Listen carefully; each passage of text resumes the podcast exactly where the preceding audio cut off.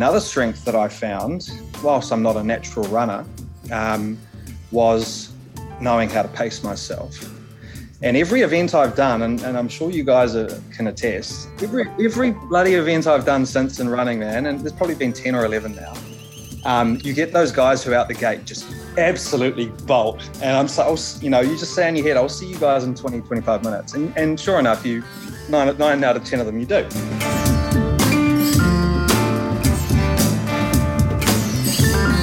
Kia ora koutou. That was Jono Lester. I'm Matt Raymond. And I'm Eugene Bingham. And this is Dirt Church Radio. Interesting conversations with interesting runners. Wild Things, VIP discounts, 15 months for the price of 12. Of course, you get One. to use the shop. Two. Now, Matt, I don't know if you know this, but you can get 15% off Jetboil. Three. Did you know that? No, I'm just counting the reasons though. Oh, There's yeah. three good 10% reasons off to be a Garmin, 15% off Jetboil, 20% off Skinny, 20, 25% off Ron Hill. I don't think that's you can buy Ron Hill. I think it's the, the gear. But anyway, um, Right. that's not even scratching the surface. Uh, check it out, wildthings.club. Make sure you've got your VIP membership using your DCR 2022 code to pick up that little bit of, and then we get a little bit of as well. Thanks, Rob. Everyone's everyone's happy. And to clarify, that is Ron Hill, the running brand, not Ron Hill, the uh, train conductor from Greymouth. Um, we're super excited to share with you the community events that the best little independently owned outdoor store in the known universe further faster has coming up. Rob Hutchings, you might remember him from such shows as Dirt Church Radio. He is the wild swimmer, the epic triathlete uh, monster. He is coming to the store to share the launch of his new book, Downriver Nomad. Now, tickets are $10. It's Tuesday, the 10th of May 2022, and all proceeds um, go to I Am Hope to help kids who are experiencing uh, mental health difficulties. If you go to 57A Buchan Street, can never say that properly, in Sydenham, Christchurch, uh, further faster, cruise in there. They love their outdoors gear, they love the having a chat, they love dogs, they love beers, they love just life, really. And so go check out Rob support a good cause and support our friends at Further Faster, which is www.furtherfaster.co.nz. And it goes something like further, faster, there in Christchurch. Rocky is hairy and so is Badger. Jules is nice and Jacob is delicious. Go to further, faster now. Oh, further, faster, there in Christchurch. Rocky is hairy and so is Badger. Jules is nice and Jacob is delicious. Go to further, faster now. Church Radio.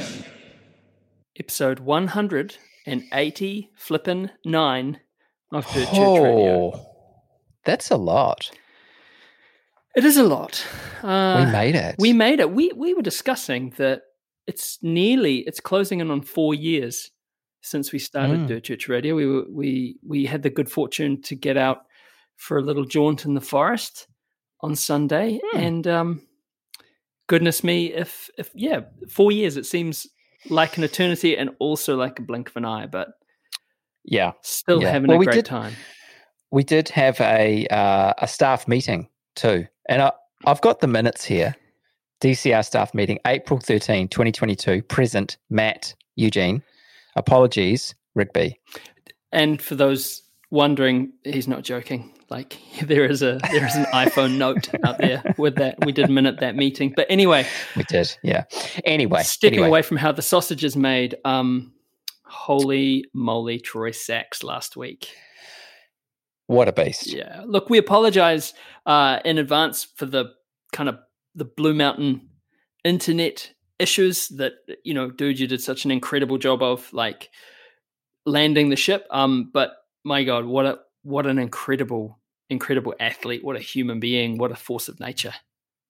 Yeah, yeah. I mean, I think um, there was something for everyone in that chat, wasn't there? Um, what a yeah, what an incredible athlete and huge, huge goals. It's going to be fascinating to see how he takes on the next few years. But look, I also heard from a lot of people who have also had encounters with nudists. Right. Uh, some at the same place that I saw them Oh, Balls uh, Rock. on Waiheke Island. yeah. uh, Also had people who had to stop running because they were laughing so much at our chat about it. So sorry about that, team. Hey, there's nothing funny about nudism. Okay, Yeah. it's natural. No. Um, Uh, yeah, absolutely, absolutely. If it's your thing, that's cool. I saw Hey, uh, something this the other week, I, John I did, Lester. Well, I did see something. Oh, sorry. Pivoting back to nudity, I did see something someone put on one of those meme pages about how uh, I just discovered that naked running means running without a GPS or or, or like a phone, and I wish someone had told me that an hour earlier. And then I and then I, you know I thought about uh, Dougie Kyle. You know, he's he well, he yes. combines naturalism and and distance running as well. So. He, he does. He does. Actually, that's true. That's true. Anyway, sorry to get us back on track. Yes. You see what I did there? Uh, John Lester, Kiwi race car driver, uh, tearing it up in the GT classes, um, uh, which he explains to us what GT racing is as well. Um, now, as you know from listening to Mark Webber from episode 76, car race drivers need to be fit. Yeah. But John Oliver, Jono is really taking it to the next level, isn't he? Yeah, incredible. I mean, this was a fantastic conversation. Really, really privileged to have, uh, you know, um, reflective, authentic, you know, mindful. The dude's, you know, the dude's an athlete, and um, it, it just. It's that sense, and, and it brings my own prejudice. You know, you think motor racing, oh, that people don't need to be fit, but then I guess if you're hurtling around a track at 200 miles an hour with enough g-force to snap your neck you know you, you Mhm. need to be very very fit and jono Yeah. talks about his career he comes from a you know um i guess you'd say new zealand racing royalty uh, his family Yeah. with the with the manfield track in palmerston north and just talks about his love of running what it's brought to him his connection to carl reed to veganism and animal welfare and all those sort of stuff it's just a fantastic very affirming chat uh, and can't Mm. wait to bring it to you later. Yeah, hang around for his the story of his timber trail um, adventure. um, yeah, but um, yeah, h- how have you been, Matt? This fine Easter weekend. Yeah, ticking along. Um, I had the the good opportunity to you know push out for a couple of runs over the weekend, and and really interesting talking to you and Tom. You know, very again sort of reflecting on very privileged to get out for a couple of runs and talking about with both of you the sort of the turning of the seasons, how people come to different points in their running, and and where you and Tom are in terms Mm. of you know looking ahead to things and just it it, uh, it continues that notion of stoke that I've been talking about the past couple of weeks. You know, still I find myself like it's 2015 again or something. I'm watching I'm watching running films on YouTube. You know, I have, it's Mm. you know we I put out a running podcast every week. Uh, you'd think that I'd be steeped in it, but really, really sort of loving loving the journey. If that doesn't sound too uh, cliched, you know, just No, absolutely. It's that it's that place you're in, absolutely. And you've been through a lot, you know, with the coping with the pandemic and all on the front line. So absolutely, it's great that you've that you're in that place. yeah, man, yeah. And, and Mm. what about yourself? Mm. Yeah, yeah, had a had a pretty good pretty good time. Got out for a couple of good runs. Um, enjoyed park run, enjoying park run again. It's good to be back. Um, and caught up caught up with a few people there, including Ken Kunal. I saw your selfie game hasn't improved. Well, no, it hasn't No. really. It hasn't really. Anyway, anyway, um, we should get on with the show. All right, here we go. Stuff you should know. Um, look, I took your advice speaking about watching running movies, and I watched the Billy Yang uh, double crossing of the Grand Canyon. rim to movie. rim to rim. Amazing. Yeah. yeah. Yeah, yeah. I mean, I can see what, oh, why you loved it. Yeah, uh, But- Yeah, I mean, apart from the scenery, I, there was such great metaphors in it. Um, you know how we're all on our own journey, but we're in it together. Um, yeah, there's some. I mean, he does such a great job with those with those movies, doesn't he? Yeah, and the thing that I kind of always strikes me about Billy, and I don't know if it's a, there's always a, a very sort of, it's almost a, such a deliberateness to him, or uh, almost a sense of melancholy. I, maybe I'm reading too much into it. You know, there's a slightly melancholic, like but still Yeah. stoked. It was it's beautiful. Again, you know, uh, a person who's never had a bucket list. I'm I'm now looking at that, going, that's something that I I really want to do.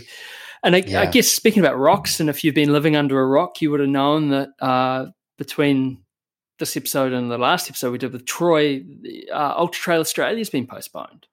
Yeah, yeah, know? yeah. I mean, we kind of, uh, you know, we w- were alluding to it, weren't we, on Mm. last week's episode, um, uh, with Troy talking about the weather conditions there, and we sort of, um, yeah, we had all our, our, you know, had everything crossed, but um, yeah, it was it was Wednesday, wasn't it, when the episode came out that um, the announcement was made that uh, they were going to have postponed till till October, and I was talking to Mark Green, who was mentioned in the podcast last week, coaches Troy, and he said, "Yeah, absolutely right call. Just um, doing it pretty tough up there in the in the Blue Mountains." So, um, for those of you, especially over in Australia, who were looking forward to UTA, um, you know, I guess got a few more months training to go. Yeah, and, on and- October. and on that with Troy, just terrif- terrifying, terrifying how fired up he's going to be come October, and how much oh, can you imagine it? it appears that the knob has been turned up to eleven and snapped off. Um, Yeah, Yeah, absolutely, my goodness me. absolutely. Yeah, yeah. All right. greatest run ever. Greatest run ever. Greatest run ever, which is the part of the show where we ask you to write into us and tell us your greatest run ever. It doesn't have to be a race or a mountain summit, might just be a run round a block, something that sung to you for some reason. Send it in to us at dirtchurchradio at gmail.com. And this is from Lauren Bradbury, and this starts with a dedication. And she says, The greatest run, this greatest run, is dedicated to the wonderful human that is Kerry Suter and the beautiful Ali Pottinger. Their support, encouragement, infectious humor, and the broader squadron family got me to the finish line of this event. My greatest run ever is my first ever ultra running the Ultra Trail Australia 50k in 2019. To understand this journey, I need to take you back to my first UTA experience in 2017. At that point in time, I'd been road running for a few years and had a few half marathons under my belt. 2017 were the good old days when you didn't need to take a day off work to secure your coveted UTA spot, and I'd never heard a friend, and I'd heard a friend talking about it just two weeks out from race day. A day in the mountains sounds fun, I said to myself, so I entered the 22k. I did zero research on the course, did not own trail shoes, and boldly took my usual road half nutrition of a couple of gels. Almost five hours later, I dragged my hypothermic, soggy, leech covered self. Good on you, Australia. Over the finish line, burst into tears, and swore never again. 12 months later, with some more training under my belt and eyes very much open, I entered the 22 kilometer again and had a fabulous day. That was it. I was hooked on the magic of trail running and firmly set my sights on the 50 kilometer the following year. In my 38 years on this planet, I'm not sure I've ever been so doggedly focused on a goal. I signed up with Squadron as soon as I had secured my 50 kilometer entry after hearing the wonderful things about their coaches and having witnessed the Squadron community in action with the cries of Go Squaddy during the previous year's event. I stuck to that program like glue, sought help and advice when I needed it with Kerry and Ellie, always happy to help. Four months out from race day, saw disaster strike when I suffered a nasty ankle sprain while on a training run in the mountains. Like all good runners, I ignored the magnitude of the problem, rested it, in air quotes, for a couple of weeks and pressed on with my program. And she says, please know I'm nowhere advocating for such idiocy but, idiocy, but runners are going to do what runners are going to do. Things are going pretty well with my long runs progressing. I remember finishing my longest run ever of 30 kilometers and feeling like I couldn't possibly go further than doing a 35 kilometer mountain loop a couple of weeks later. Race day was in sight, taper began, and whilst running my local park run, rolled my stupid ankle again. I remember talking to friends and family who all commiserated. There's always next year, they said. No chance. I'd worked so hard for this. I was not missing that start line, even if it meant crawling out of Katoomba to get to the finish. F- finally, race day arrived. I lined up on the start line in wave seven, aka the party wave. We rounded the first corner and hit the first hill of the day. My strategy for the day was to hard hike the hills and jog, shuffle, crawl the rest. I made it to the 17 kilometer checkpoint at Fairmont in pretty good shape. Sweaty hugs with hubby, water refill, and a handful of chips. Made it to the halfway mark and was slow jogging t- into the QV aid station at 28k where the atmosphere was buzzing. I headed out for the last 22 kilometers knowing there was no turning back now. A timely message of encouragement from a friend reminding me that I knew this section of the course like the back of my hand. It was a slow descent down Katoomba, watching the 100 kilometre elites fly by. I made it to the 41 kilometre emergency station at helipad and realised that maybe, just maybe, my original goal time could happen. I pushed hard on that last climb out of Katoomba.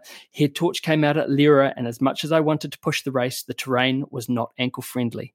I began passing people who all called out words of encouragement in the dark. I smashed the last of my gels at the bottom of the infamous Furber steps and began climbing. Out of the dark, you could hear struggling runners in front and behind, cursing coming out of the darkness, and even one poor person spewing down the side of the mountain. Trail goodness my ass. Sounds like a proper Australian race, but a spewing. I got to the top just before the boardwalk and realized my watch had just ticked over my target goal and I burst into tears. A nearby spectator reassured me it was okay. I was almost finished. I somehow mustered what felt like a sprint, but probably looked like a zombie shuffled across the line in just over 10 hours. I threw my hands in the air, burst into tears, and took the hug offered by one of the awesome volunteers handing out medals. She somehow found my husband in the crowd and handed me off to him for more sweetie hugs as someone placed a cold beer in my hand. Greatest run ever. Wow. Bit of uh bit of ankle injury, bit of bit of tears, bit of vomit, Drama. everything. Drama. Drama. Triumph. Oh, I bet that med- thanks, Laura. I bet that medal went straight to the pool room. Oh, but the beer went straight down the hatch as That's well. right. Oof. Wow. Amazing. Amazing. Thank you, Laura. Uh, the rest of you, send them in. And and what a great tribute to Kerry and Ellie. They will love that, I'm sure. Absolutely, absolutely, well mm. deserved.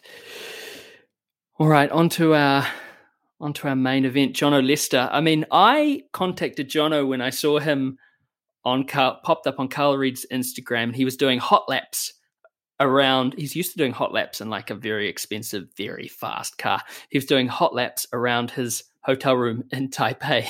He'd moved the bed and. He, And he did these two hot laps and got a PB, by the way. Um, and Of course he did. a bit of investigating. This man is infectious. He is authentic. He is. Uh, I mean, you'll hear the conversation flows. He's he's a great. Uh, he's a great narrator. He's a great talker. Uh, he's got a lot of amazing stuff to say, and it's great to hear someone who talks about a sport which is so every micro nano gram second is controlled and then he talks about sort of the joy and the openness of, of of getting to share this journey of running. So you know goodness me what an amazing conversation with jono lester. Church Radio. all right on the line from taipei is jono lester. John o welcome to dirt church radio. How are you holding up man I'm good, lads, and, and thank you so much for having me on. Uh, I was just saying before we started recording, been listening to this pod for a couple of years now, uh, since I've sort of started getting into running myself. So yeah, to be asked on is a, is a bit of an honour. Um, I, I'm such a, a fanboy of, of running these days, uh, even though it's not my my chosen profession. And um, so yeah, that's why I'm up here in Taipei. I'm, I'm in the middle of quarantine at the moment, uh, about to get my my race season started up here. Uh, so I'm on day nine now when we're recording, and I'll be out in three more and uh, and back out into freedom. And I've picked a bunch of trails here that I want to try before we go testing in the race car. So I've already got it all planned out. So I'm really excited. That's that's amazing. I mean, to be more specific, like you said, the running's not your chosen profession, but you're in Taipei doing your chosen profession. What are you up to?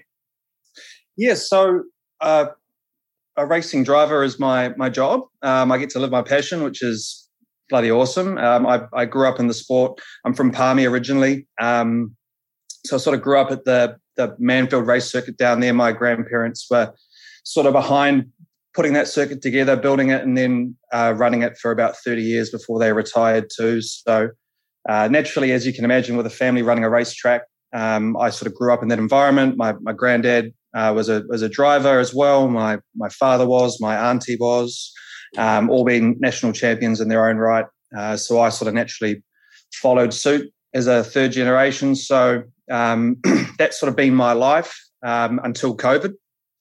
COVID obviously hit, and you know it was a tough time for everyone. Certainly very tough for me as a as an athlete, not to be able to to do what I love, um, particularly in, in motor racing. You know we got a great history in New Zealand, but um, the the local scene isn't quite what it once was. Um, it's certainly not what it was when I was coming up, sort of 10, 15 years ago.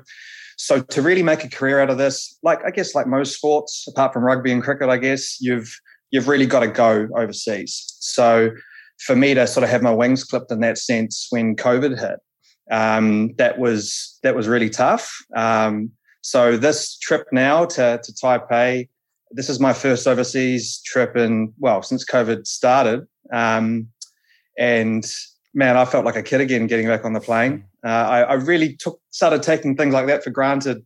Um, well, again, until COVID hit, like many things in life, and so now that we're starting to get some of those freedoms back, um, it's like I'm living it all over for the first time again. So I'm, I'm very grateful to be able to have a second chance for sure. Um, so to answer your question too, man, I, I, I chat a lot, I, I, talk a lot, but um, to answer your question as to what I'm doing specifically here uh, is I will be driving um, an Audi here in uh, in tai- Taiwan.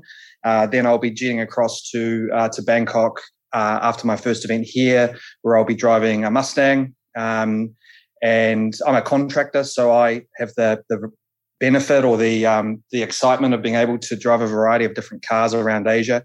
Um, so I'm I'm constantly trying to find different things to pad out my calendar as well. Um, predominantly, what I race is uh, called GT or GT3 cars. So, yeah, Ferraris and Lamborghinis and all of those sexy things that you know young boys and probably most young people aspire to to own one day. I don't own one, but I get paid to drive one, so it's pretty cool. Can you explain? I mean, one of the things that I'm, I mean, putting it all full disclosure, I know almost nothing about motorsport. Can you explain to me the difference between like what a Formula One car is and what is a GT?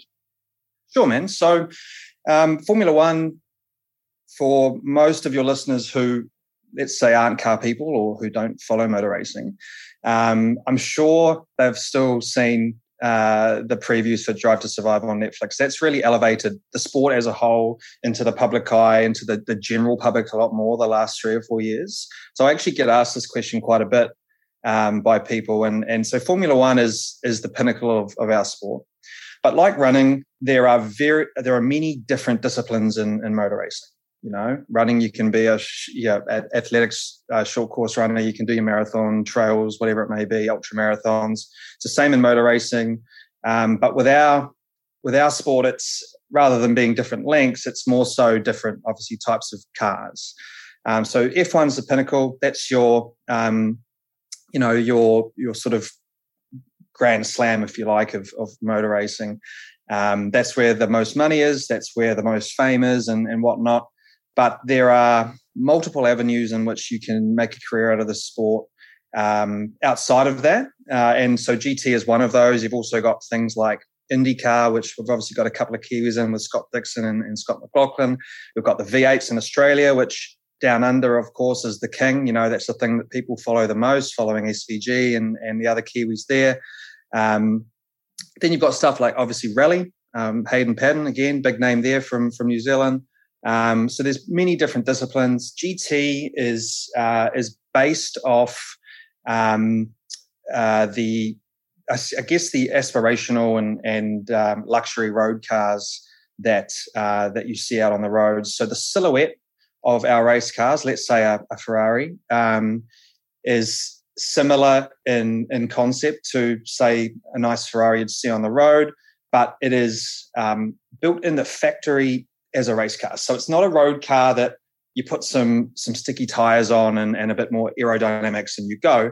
It is a racing version of the road car concept. Um, so it's got its own production line, um, just like the normal road cars, but they are built specifically for the track. There's about 20 to 25 different brands who compete in, in GT3. So it's a, a globally homologated um, formula whereby uh, any brand, a Porsche or an Audi, or um, it could be things like um, Ford in, in America or, or Toyota in, in Japan, um, they will uh, select a, a, model that they want to um, promote through motorsport in our in our category. They submit that to the FIA, which is our governing body. Um, and they build a car that fits uh, a certain set of blueprints. Now, before any of these cars can actually hit the track and go racing, they need to undergo a series of tests um, on a, in equal conditions to make sure that they are all relatively the same. So, unlike, say, Formula One, um, where in, in many cases it's just who's got the most money and, and the most brains insofar as technology is concerned and, and access to, to technology with resource. Um, it's a lot more regulated in what I do, whereby um, by manipulating the the weight and the the power, and if it's a turbo car, the boost and various other little uh, parts of our vehicles, we can bring them all within about one percent of each other. Um, so that when we go and hit the track, uh, still yes, every car has its own strengths and weaknesses in, in different corners and different climates and whatnot. But by and large, the cars are very much the same. So you can have a grid of 30 cars, 20 different badges on them, um, all within, let's say, a second a lap of each other over a 90 to 100 second lap. Um, but the, the spectacle for fans is you've got every different type of engine note possible. And you've got big Bentleys versus low slung Ferraris and, and, you know, Batmobile looking Lamborghinis and all of this, all on the track at the same time, tussling toe to toe. Um, and it really does come down to then the, you know, the driver being a, a, a smart racer, B, obviously talented and fast, but also then C, um, having a, a, very skilled engineer who can um, obviously work within quite a, a disciplined and, and, and tight set of rules to still find that little mm. 1% advantage to get ahead of the rest of the pack. So it's very much a team sport. Um, it's a real cliche because, you know, we're the guys at the wheel, we're the ones who hoist the trophies and spray the champagne. But um, but we are as much of a team sport as rugby or anything else. Um, but there's you know dozens and, and of people in the background, and, and in my particular case, who who perhaps don't get you know the the credit they deserve. But without each one of those people doing their job properly, we don't win. Mm. So I love I it, look- man. I, I love it. I was looking at uh, Scotty Stevenson's Instagram the other week, and he was showing the, and it was an F1 thing, mm-hmm. open top looks like a Batmobile very fast. He was looking. He was showing the pit crew rehearsals, like how fast and strong and choreographed those human beings are. That looks like an incredibly dangerous it, and it's, it's, unbelievable. Yeah, and the again speaking of with Formula One, uh, of course, being the the pinnacle, and I'm picking that Scotty was probably in Melbourne when you saw yes, he was. Yeah, yeah. Um, now you know those pit crews; they go through the same uh, meticulous training regimen, well, not the same, but their own particular training regimen. And I'm talking physical fitness. Um, they they do their yoga, they do their their daily exercise. Um, they're essentially like um, you know they're your, they're your, your, front rowers in the rugby team. They've got they're still part of the main training pack, but they do their own specific discipline for the pit stop. But they also work with um, you know with um, sort of sports neuroscientists to make sure their hand-eye coordination and, and all um, up top is absolutely on point. Because if you think about doing a two-second pit stop, changing four wheels and, and doing all this other stuff that they do, um, the the pinpoint accuracy is as you are guiding the, the wheel gun onto the wheel as a car's coming in at over 100 kilometers an hour and stopping on a dime. Uh, if you're not, um, you know, physically and mentally absolutely peaking, then you might not be able to locate that properly on the wheel, or you, for whatever other reason, might make a mistake. That one second in Formula One could cost you four or five positions, and mm. and that's you know that's your race over. Yeah, you so, don't you don't want the bloke with the dodgy knee going down to change a tire, do you? No, mate, you don't. You don't, and so that's why you you don't see any. Uh, you know, you don't see any big truck drivers on a pit crew. yeah. So you you're a bit of a so you're a, a gun for hire, as it were. So you I you, am, yeah, yeah. You, are you based in Asia in, in, in non-COVID times? Is that is that what you do? You go up there and base yourself up there and and and travel around, or how does how does it work?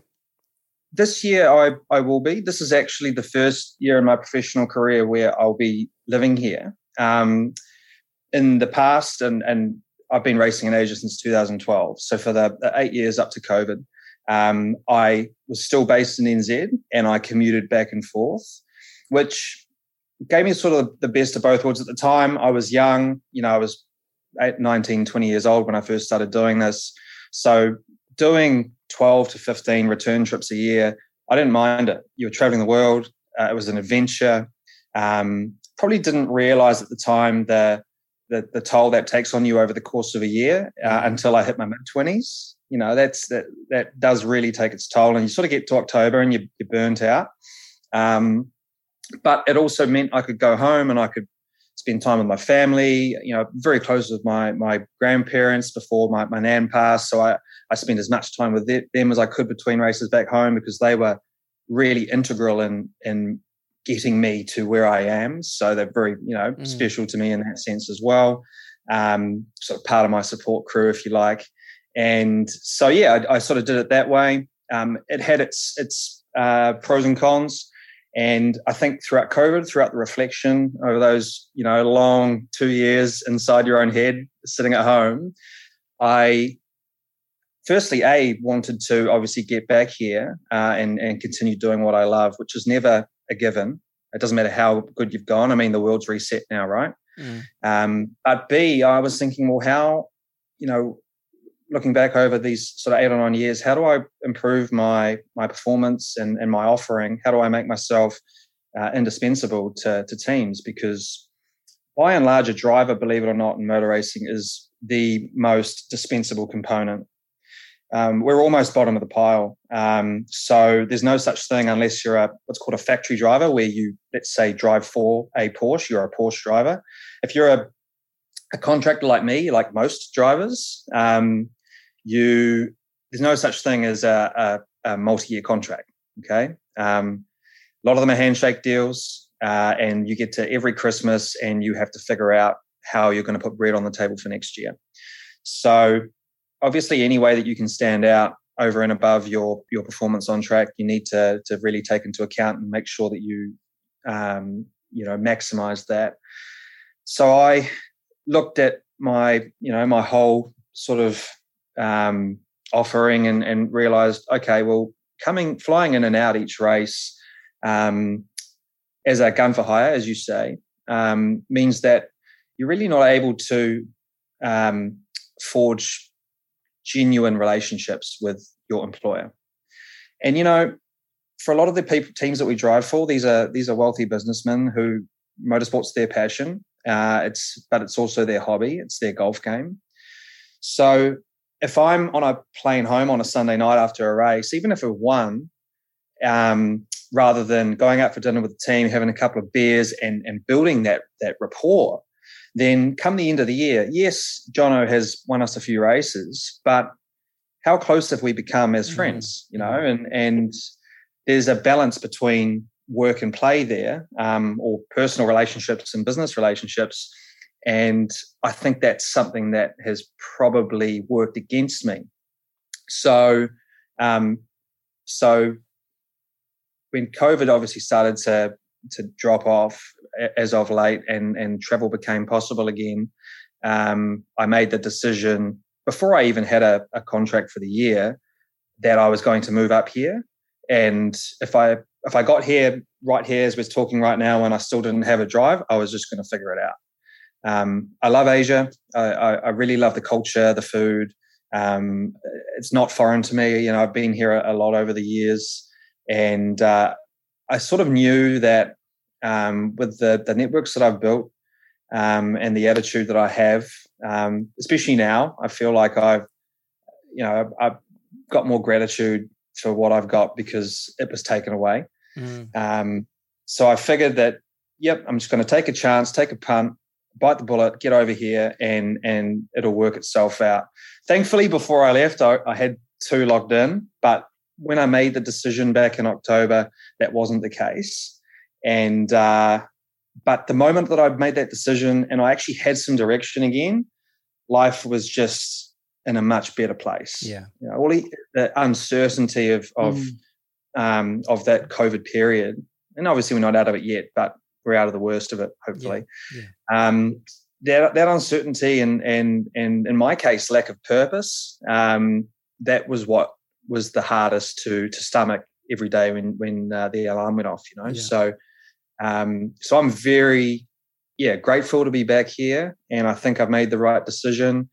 Even in quarantine, having no distractions. These like this past week, I've I've really been working hard, and I've ticked so many boxes that at home, you know, maybe you would have procrastinated a bit more. So even just while I've been sitting in this small room um, in Taipei, I've picked up a couple of extra opportunities throughout the year to to sort of bolster the calendar some more, Yeah. and uh, and like I say, race as much as I can and make the most of the the back half of my career now. So Well, you, bring it on, man! I'm really excited.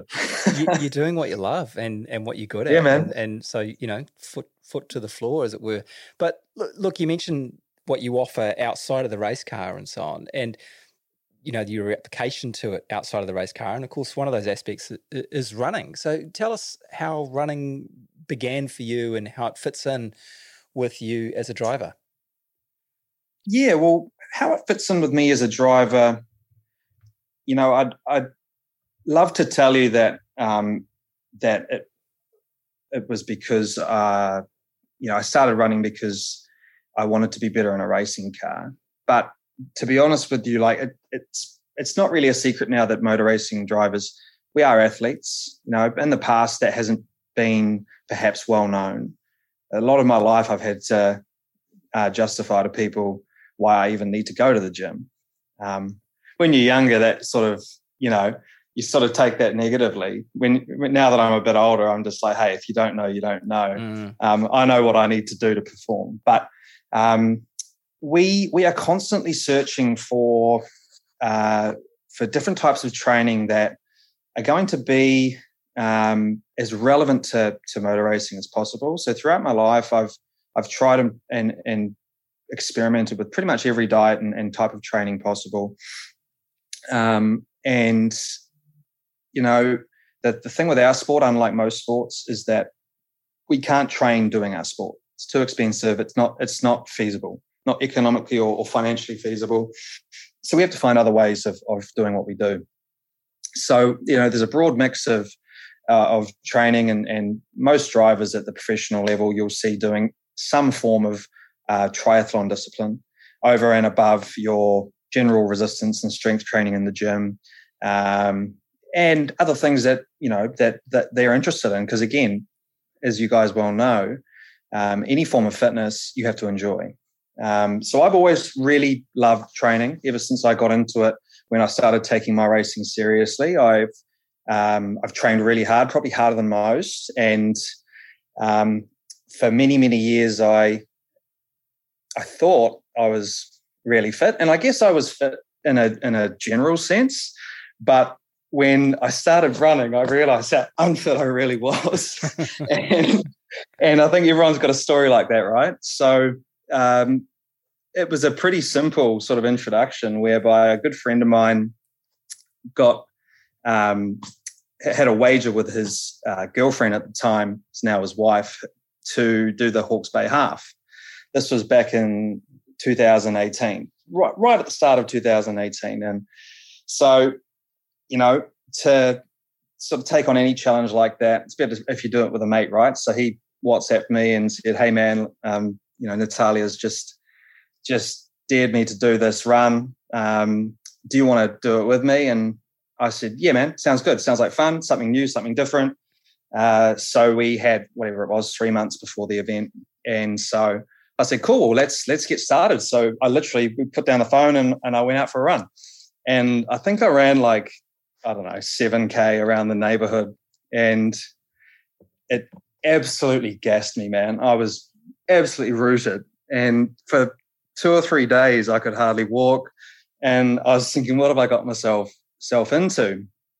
But because I obviously had a goal in mind rather than just running for running's sake, I uh, kept at it. Didn't really know um, what I was doing. But I think one of the, the beauties of uh, being involved in motor racing, which is a, a sport that's very much about um, perfection and one percenters. And uh, so I really started studying things like technique and um, you know, zone two training, and various other disciplines that would that would make sure that yeah, I'm going to line up on the start line for my first half, but I want to do this properly. I'm not here to piss around, you know. So um, sort of just went out for runs, and it was pretty much just road running at the time.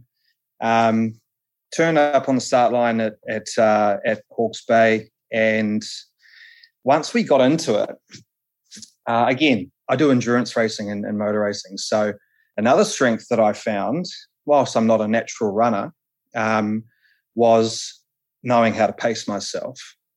And every event I've done, and, and I'm sure you guys are, can attest, every every bloody event I've done since in running, man, and there's probably been 10 or 11 now, um, you get those guys who out the gate just absolutely bolt. And I'm so, you know, you just say in your head, I'll see you guys in 20, 25 minutes. And, and sure enough, you nine, nine out of 10 of them you do.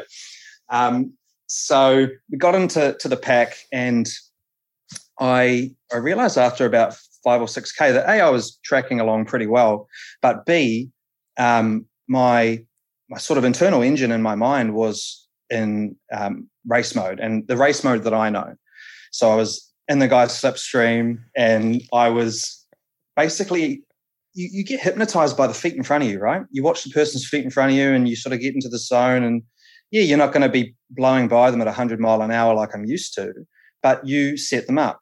It's like a chess game, right? And you just chip away, chip away, chip away, and that that sort of competitive element and that strategy got me through to well through to the finish basically um, and I had a pretty good run. Like I was, my first half, I think I was four seconds over ducking under 90 minutes. So it wasn't bad. Um, I think it was like a 413 average, which I, you know, like I was 10 kilo heavier than I am now. I, I had a lot more muscle on. I gymmed a lot more. Um, so, you know, it wasn't too bad a result. And I, but I really, I really enjoyed it. I, I, was like, this is so much fun. How can running be so much fun? And so from there, we had a little crew that had grown um, who all did this event together, and we all really enjoyed it. We had a nice weekend away in the Hawke's Bay, and we were like, well, let's do this again. You know, it's a, this is a healthy way to go away together.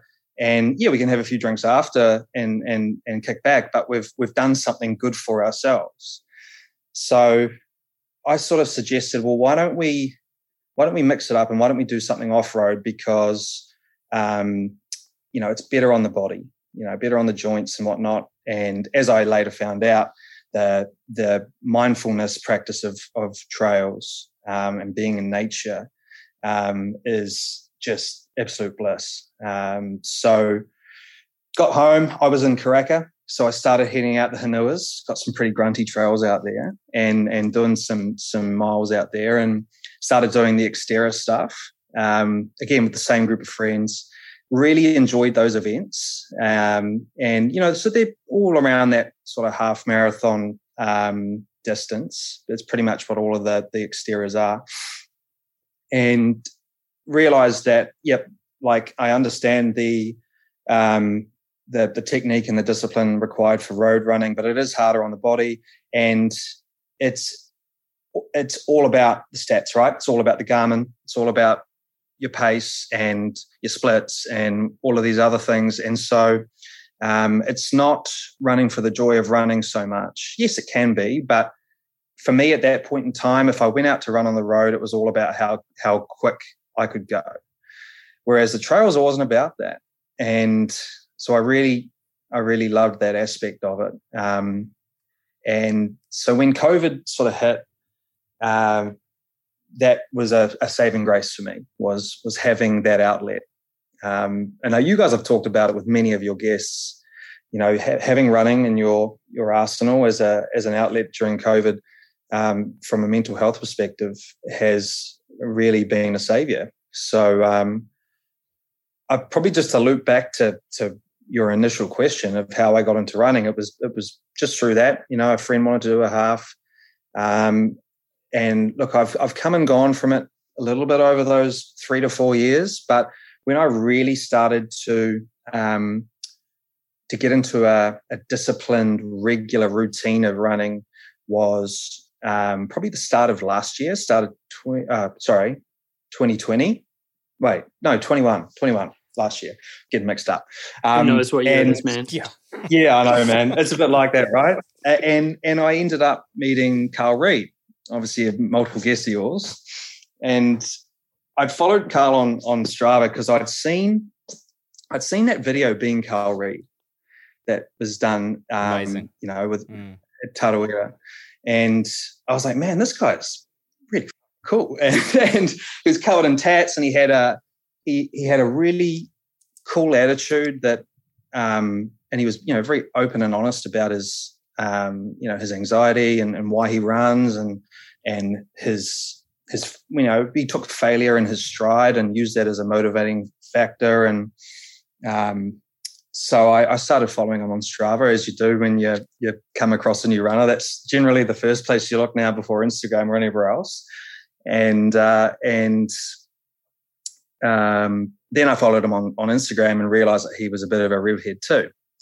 Uh, so I think he ended up following me back on on on Strava, and we sort of interacted on a few of our our runs, our posts, and the comments. And uh, when I was stuck here during COVID, and we, I was trying to keep race fit. I was doing a little bit of racing locally, um, and so I had an event coming up at uh, at Hampton Downs.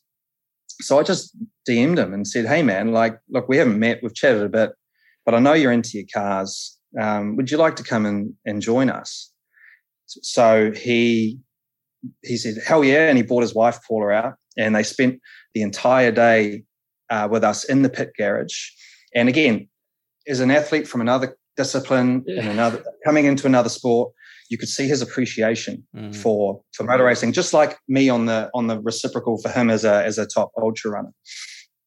So he you could see him just analyzing everything, hmm. watching from from from afar, fly on the wall type of thing, watching the the live telemetry on the big screens and the in the pits and and how things were unfolding and the strategy and our pit stops and driver changes and all these things, and he was sort of soaking it all in. Um, and I, I felt for for his wife because she was stood there with him the whole day. But he did tell me after that um, that she really bloody enjoyed it too, which was even better. Um, so we sort of hit it off that day, um, and he he offered to to give me some coaching, uh, which we started to do.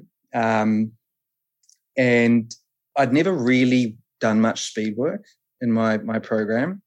Um, Rich Roll's kind of been my my um, uh, the guy I've sort of tried to emulate my training off because um, he inspired me to go plant based three or four years ago, or three years ago now. And I when I read his book, and so I've sort of followed a lot of what he does, and so he's big on the zone two stuff, right? And obviously, when you look at speed work, that's a lot more scientific than just running at a certain heart rate. So I, I kind of just based the majority of my training around zone two, um, and you know, mixed up the terrain and the distances and whatnot, but that was kind of it. And Carl said to me, he's like, nah, dude, he's like, it's great, but you need to you need to work in your hill repeat sessions. You need to work in your your interval sessions at the at the track or, or out on the road. You need to do your fartleks or whatever else it may be.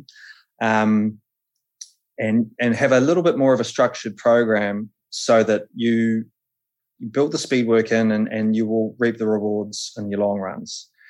Um, and I mean, who am I to argue with that, right?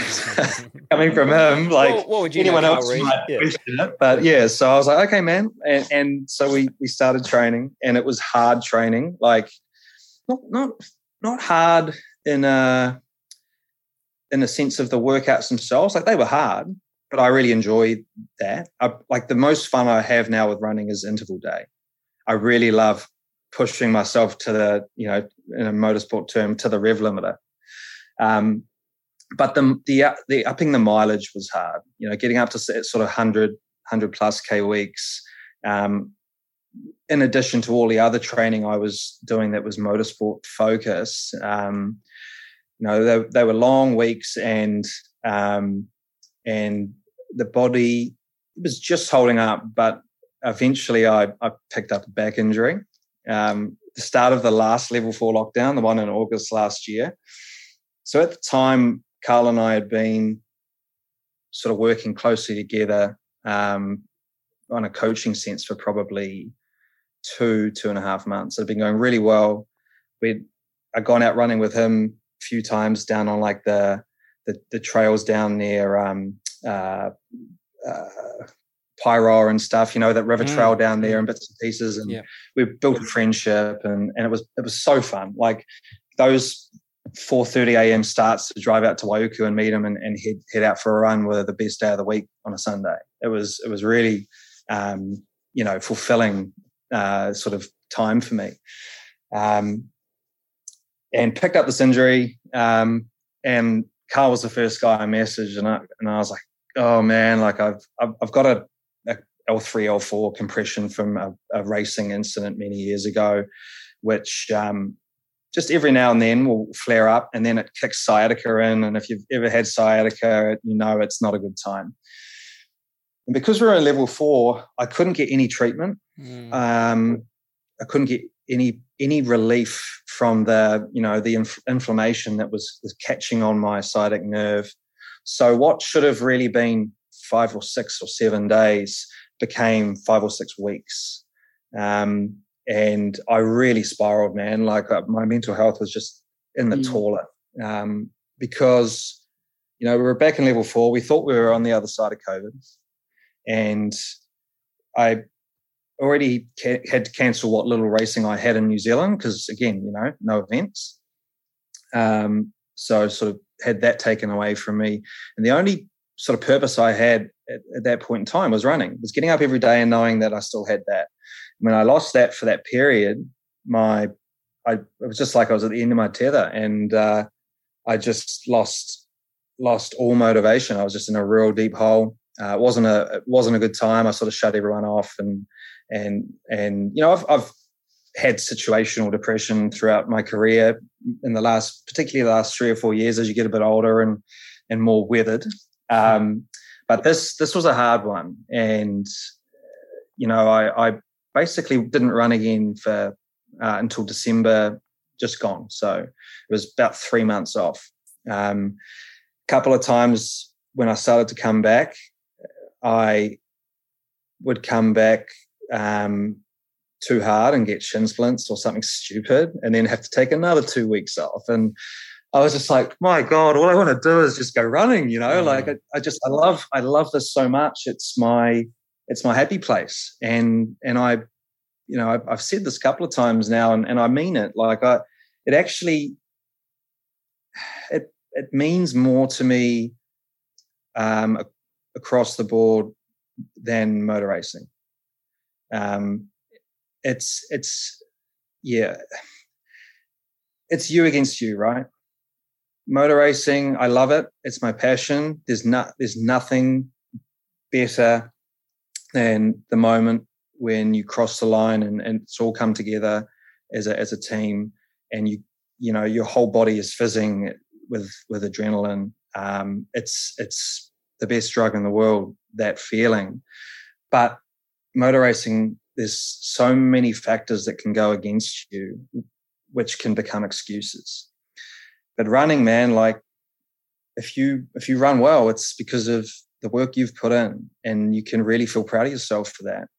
So you've got that element to it. You've got the mindfulness element to it, um, and just the fact that you know no matter where you are, you can lace your shoes up, head out the door, and go and explore a new place, like I'm about to do in a couple of days in a new country here. And it's freedom, man. You know. Mm. So, um, so yeah, when I when I had that injury, it was it was tough. Um, but when I got when I came back into it, I took a new um, a new mindset, and this is something that's translated across all of my training now. I loved I loved what Carl taught me, but I put too much pressure on myself, and because I was working on a seven day block, week on week on week, to hit certain targets, um, if I didn't quite reach them, then you feel like you failed, right? Mm.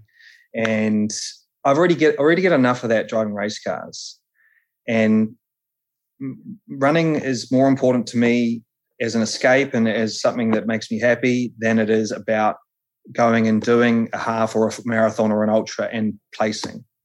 So, um, so I, I gave Carl a call, or actually might have seen him one or the other, and I said, "Hey, look, dude," I said, "Just so you know, I'm, you know," because he messaged me, he said, oh, "Good to see you back into your running, and you, you know, got a bit of discipline back."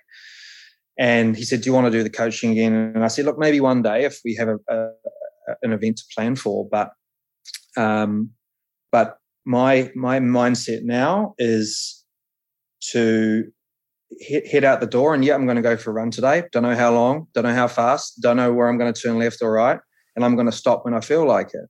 And that's how I've trained since since December one, which is the day I started running again. And all of my training now, whether it's in the gym or doing yoga or whatever, is not a set time or a set target pace, whatever. It's just do it for the love of doing it. And I have never had so much fun moving. Mm. So, um, whilst I still intend on doing events, and, and there's plenty of events on my bucket list, including Tarawera and others, and Wu2K when they do the real one again, because I was there when, which one of you were there last year? Both, both of us. Yeah, both of you. Because I, I heard the pod, I was there, and I was like, "Oh my god, here we go!" And I had Simon Cochran was was in a, another hotel, and we were messaging messaging each other when the bloody buildings were half falling down the night before, thinking, is this even going to happen? So I, I want to do that one as well because that was a grunty course or the portion we did. Um, but you know, the those events are, are, are, little cherries on top, and and you know they'll give you a, something to aim for, but they're not the reason why I enjoy running. Mm. So um, I'm in a really good space now, and and again, I wouldn't be in this this headspace if I hadn't basically bottomed out with that injury and and and in even just my mental headspace. So um, after a really rough couple of years on in, in all senses, uh, where I sit right now is uh, I'm probably the, the fittest, best shape of my life, happiest I've been, healthiest I've been, most motivated I've been, um, and you know I get to chat with you guys about it. So it's pretty cool. it's, I mean, it's it's so interesting, isn't it? Like we've been all been through this collective process, and it's it's hit everyone at different times. There's been a sense of collective grief, collective surprise, collective anger, collective bargaining, collecting collective whatever stage of, of, of grief. But everyone else has been doing it at their own pace, and and you know, like you said, and it was no pun intended, the the literal straw that broke the camel's back right, was the fact that you couldn't go running and, and you had your whole career ripped away from you. I, yeah. I mean, you know, I think Eugene and I both been incredibly luckier that like, you know, we've both been able to keep working. We've both been able to kind of, I mean, and I've got to leave the house every day, which has been awesome. Um, mm.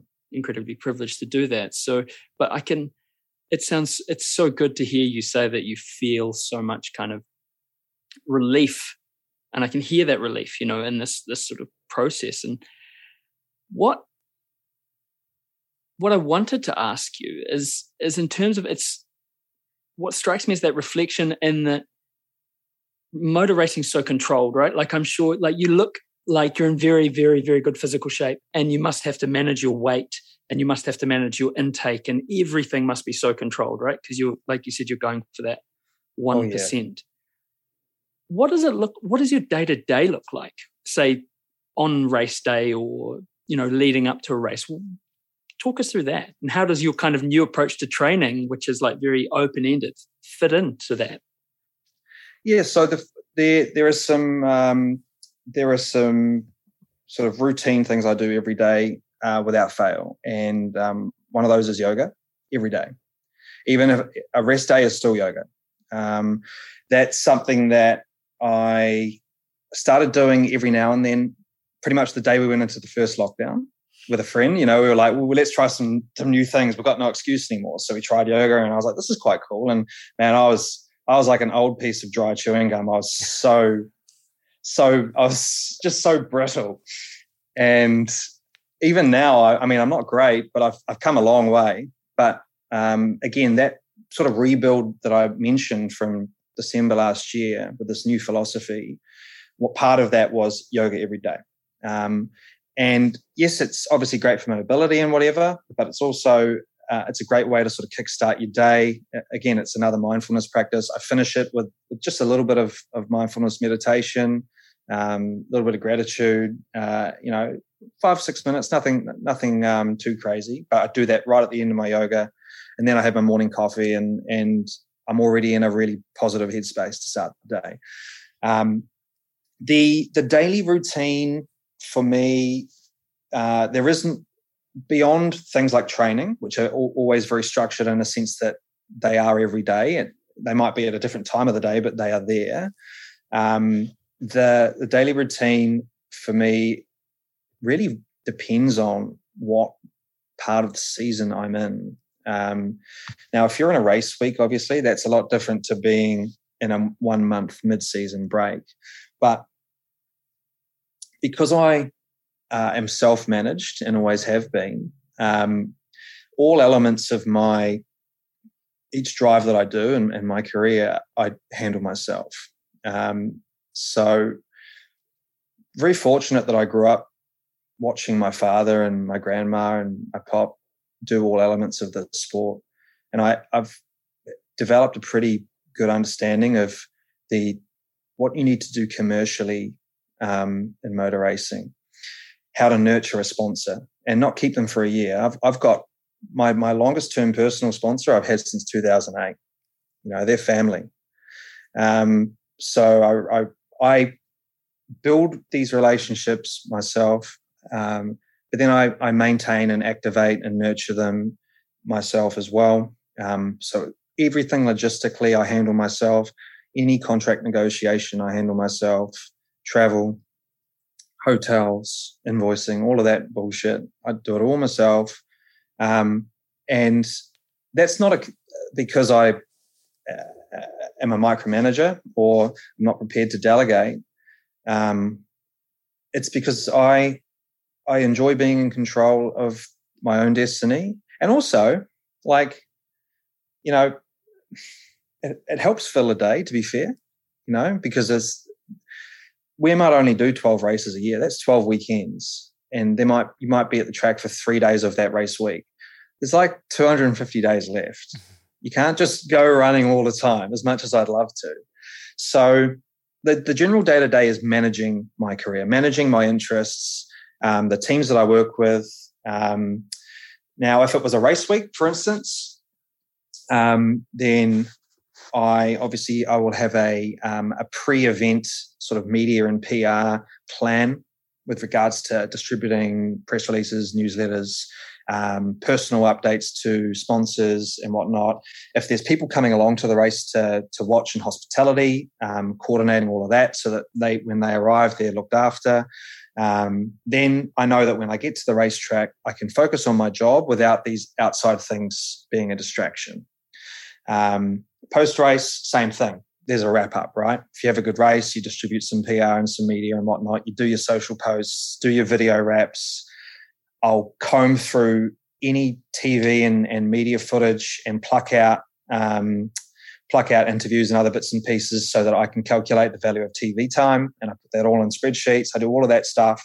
So I kind of I'm kind of a, a team in myself, um, or I try to be.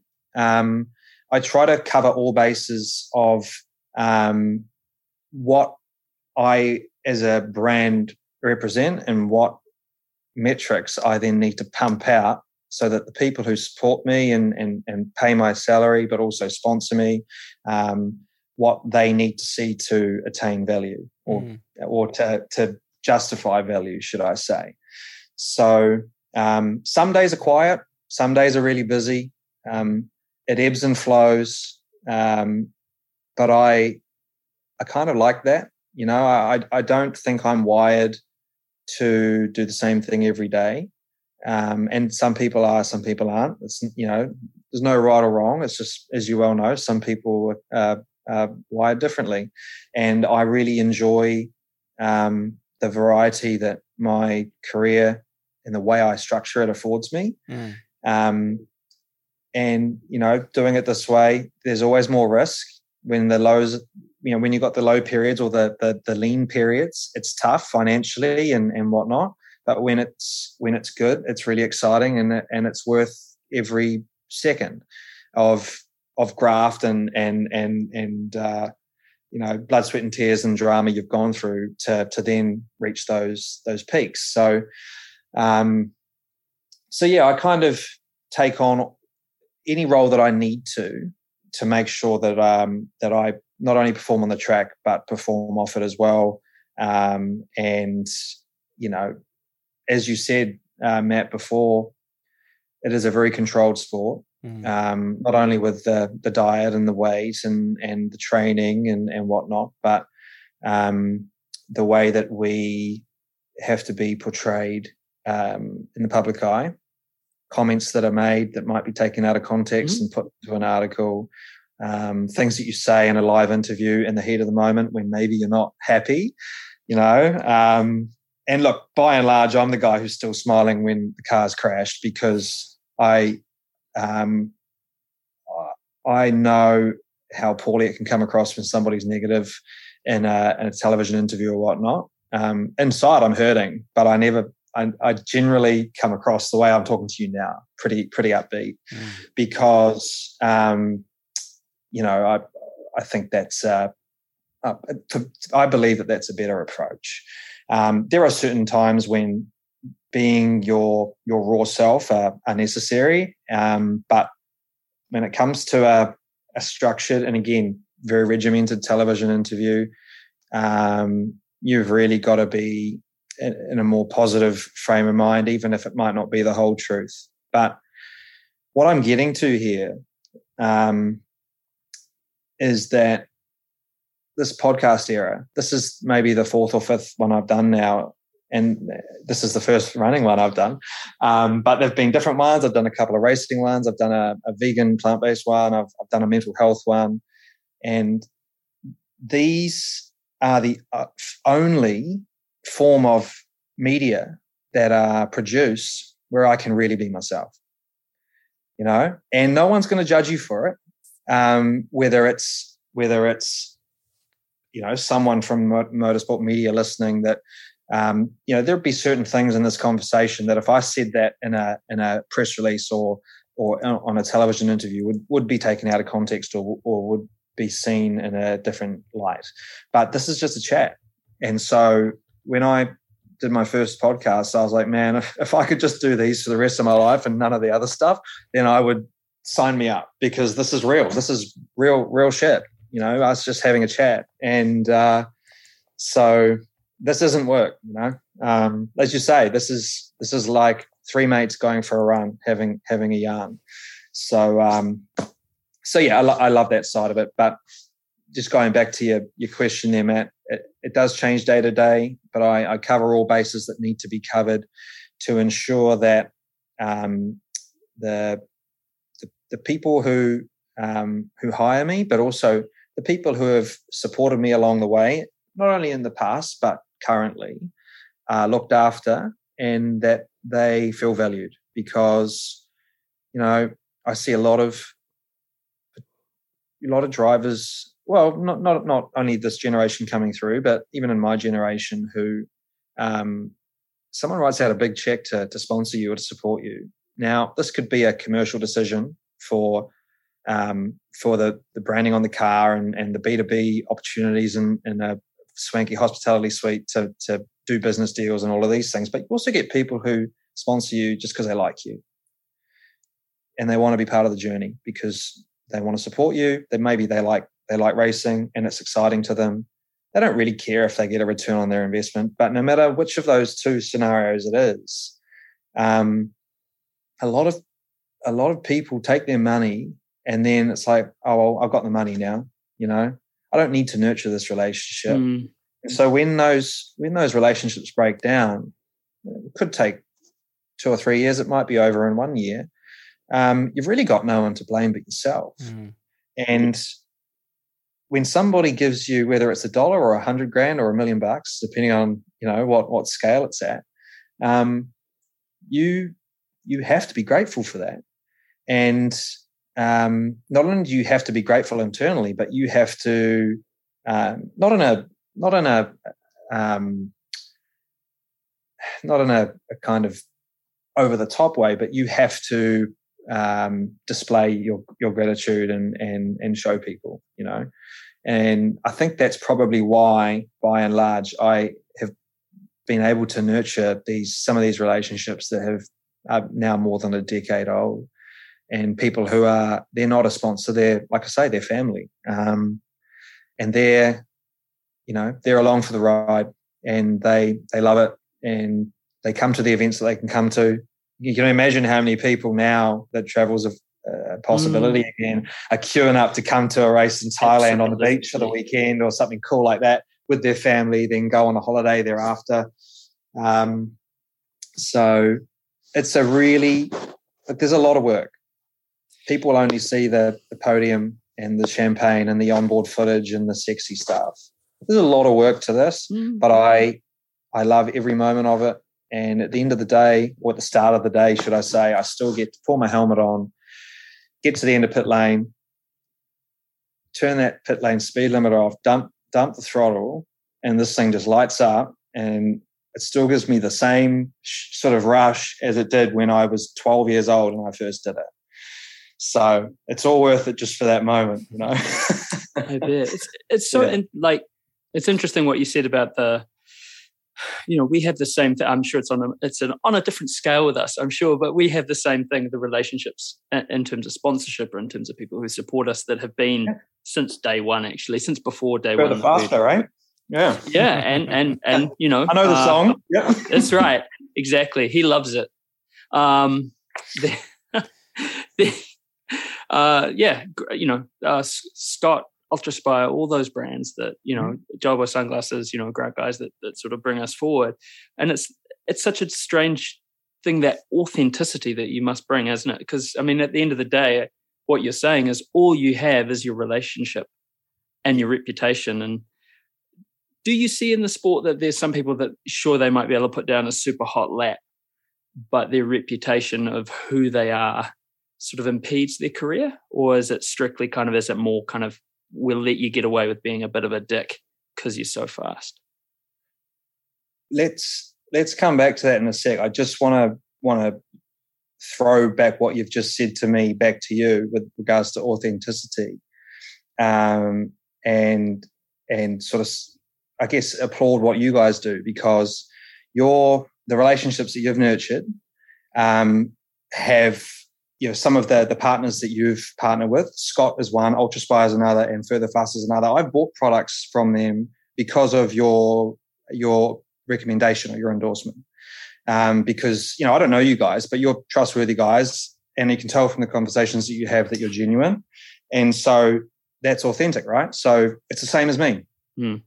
It's all well and good having a, a, a sponsor on your podcast, but um, it's very it's people can see through whether it's just because they give you a kickback or whether you genuinely um, you have a, a, good relationship with with these partners. So um, so kudos, lads. Um, but anyway, going going back to to the question you made, yes, hundred percent. Um, there, and look, you get that in every sport, right? Mm. There are there are the chosen ones who are, you know, one in a million talents.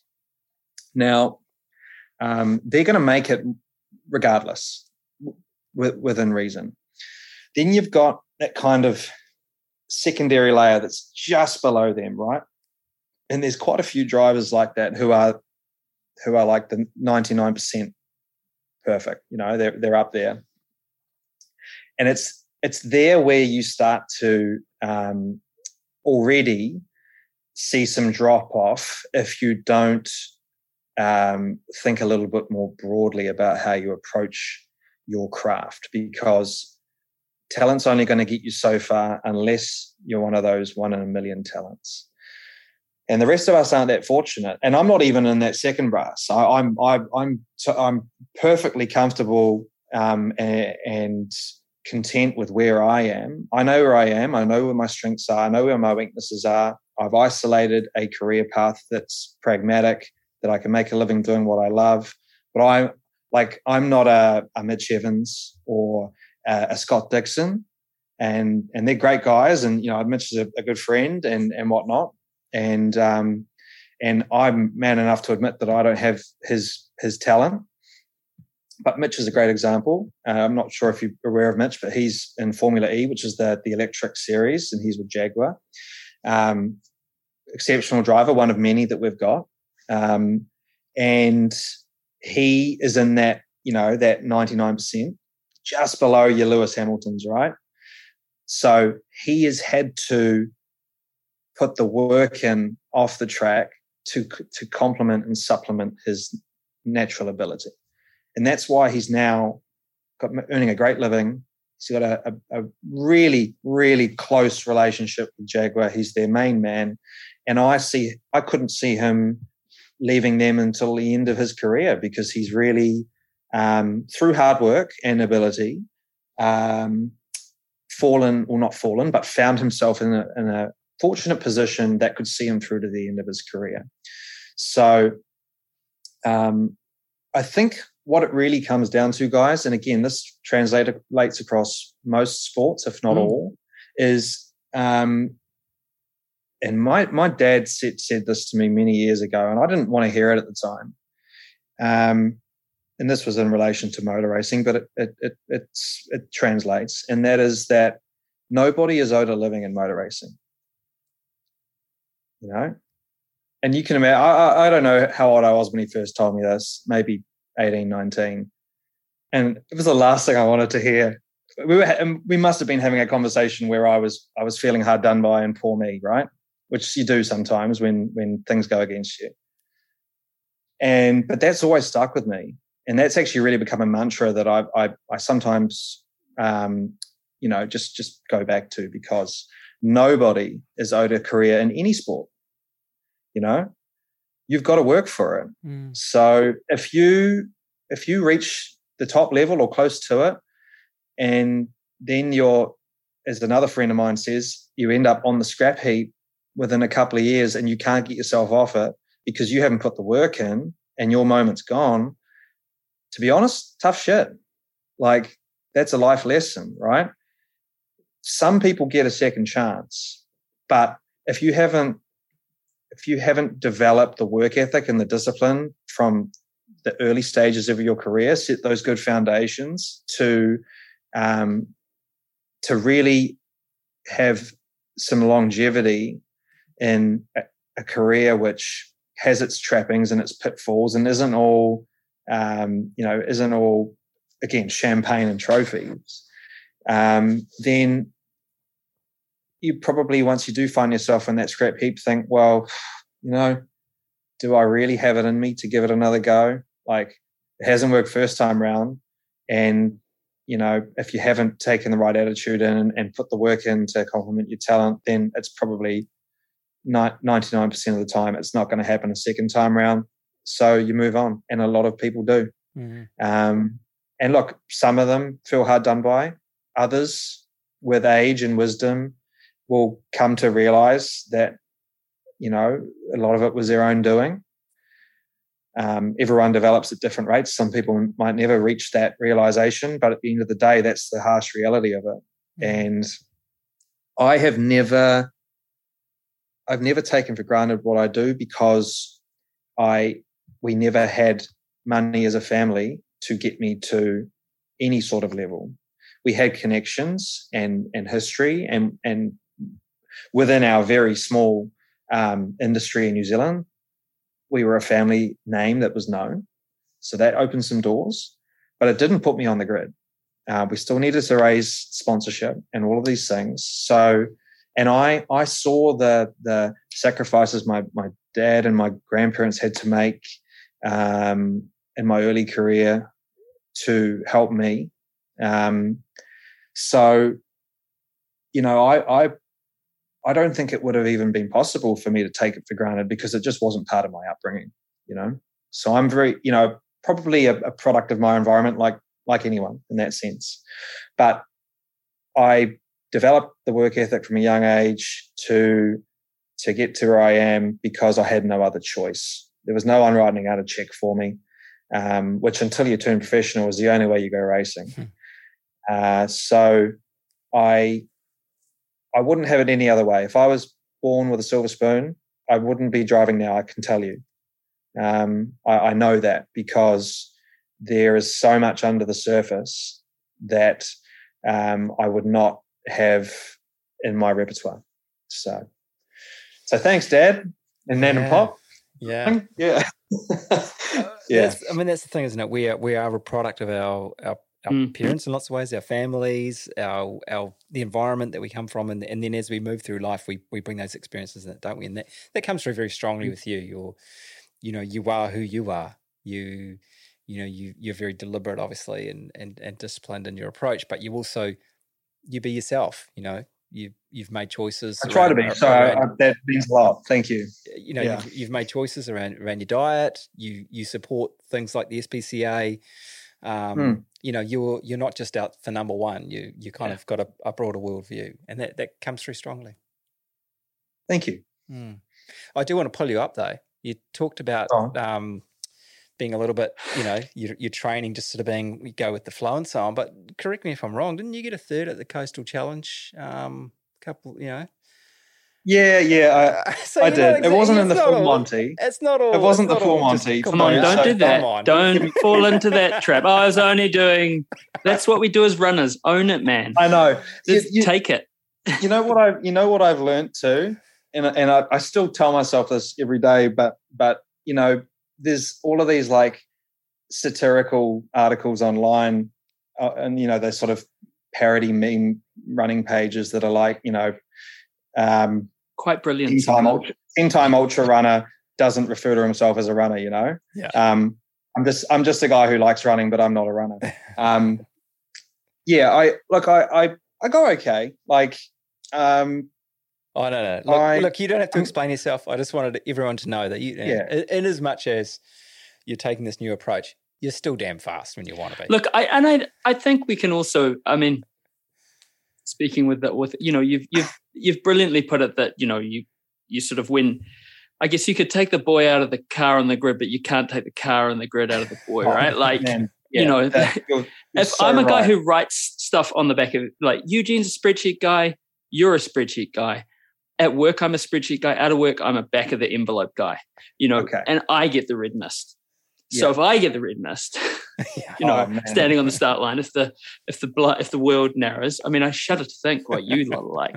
yeah and and so so no matter what approach i take in, in my my short running you know air quotes career um you're right when you get on that start line you're still like all right what is my strategy here you're scoping everyone out you're like that guy looks fit that guy's got all the gear is is he a charlatan is he a charlatan or Does is he have the serious? idea? how how many of the and this is another thing I was thinking at at, at um, Coastal was Tata Tarawera had just been cancelled I think the week before. Mm. So I was like, how many of these guys were going to be on the grid at Tar- Tarawera? You know, like I was thinking all of these things as as again anyone competitive does. What I liked about the Coastal, and I've I've done the full Monty a few times um, when I was young. Now, I, the reason I didn't include that in my my running history is because literally the first time I did it, the night before, um, I'd seen it on early days of Facebook. It was like 2008 or nine, and me and two of the boys were sitting at my place, and we had nothing to do that weekend, and we weren't runners, man. And the, the I was like, look at this run, man! You run down the, the coast from Whangaparaoa to Devonport. I was living in Albany at the time. Uh, should we do it? Oh hell yeah, bro! So we we went in, found what gear we could. We we had no trail shoes or any any of that at the time. We put in our gym gear. Um, we didn't have any, you know, backpacks or anything. We had nothing. Uh, we relied on the aid stations with their little cups of water and all, and we just turned up and we went for it. And um, and we I think we finished second and third in the uh, under 21s or something. And we're like, oh, this was fun. But then we just forgot about it, and we we never did it again. Uh, and then a couple of years later, we did the same thing. We're like, should we do the coastal tomorrow? Yeah, okay. So uh, there was no plan. And the coastal that I did recently, that obviously this year's one, again taking this new approach. Um, I, I had moved to, to Taupo or to Taupo, should I say, um, to relocate my pets and my gear at my father's place. My, my dad and my stepmom lived down there, um, and so I was spending most of the summer down there. Um, but I, I went up to Auckland for the weekend to to stay with my mum and see some friends and family and see some people I wanted to see before I was heading away. And it just so happened that the coaster was that weekend, so it was the same thing. I, I was like, "All right, well let's let's enter." But because I entered late, I couldn't get in on the the full Monty because of the Mm. the COVID limits with red. So I just entered the the the mid or whatever it's called, the the 22 one. Um, and it was fun, man. It was fun because again, uh, there was no pressure. It was just like I've a I've done the event before, but b I, I wasn't in the plan, and I really enjoyed that. And then I I finished that up, and um, because because of the injury last year that I, I talked about earlier, um, I had at the time, and the reason that Carl and I started training or training specifically and more disciplined together was that um, I was entered, and I still am entered, got my deferred entry for the Tarawera 102. So the plan was that he and, and Simon Cochran and I would um, would train together at different points throughout that build up. And then obviously on the day, Simon and I were going to do the 102 and Carl was going to do the, the, the, The um, 100 miler. Thank God it was cancelled though, man. Remember how muggy that weekend was? Oh, like I, Simon still went and ran 100K on his own. And I think it took him about three weeks to recover because he was just so depleted, poor bugger. But anyway, um, so so just circling back to that, I, I really wanted to do an, an ultra before I, I went away. Um, the the Wuu2K got cancelled, as you guys know.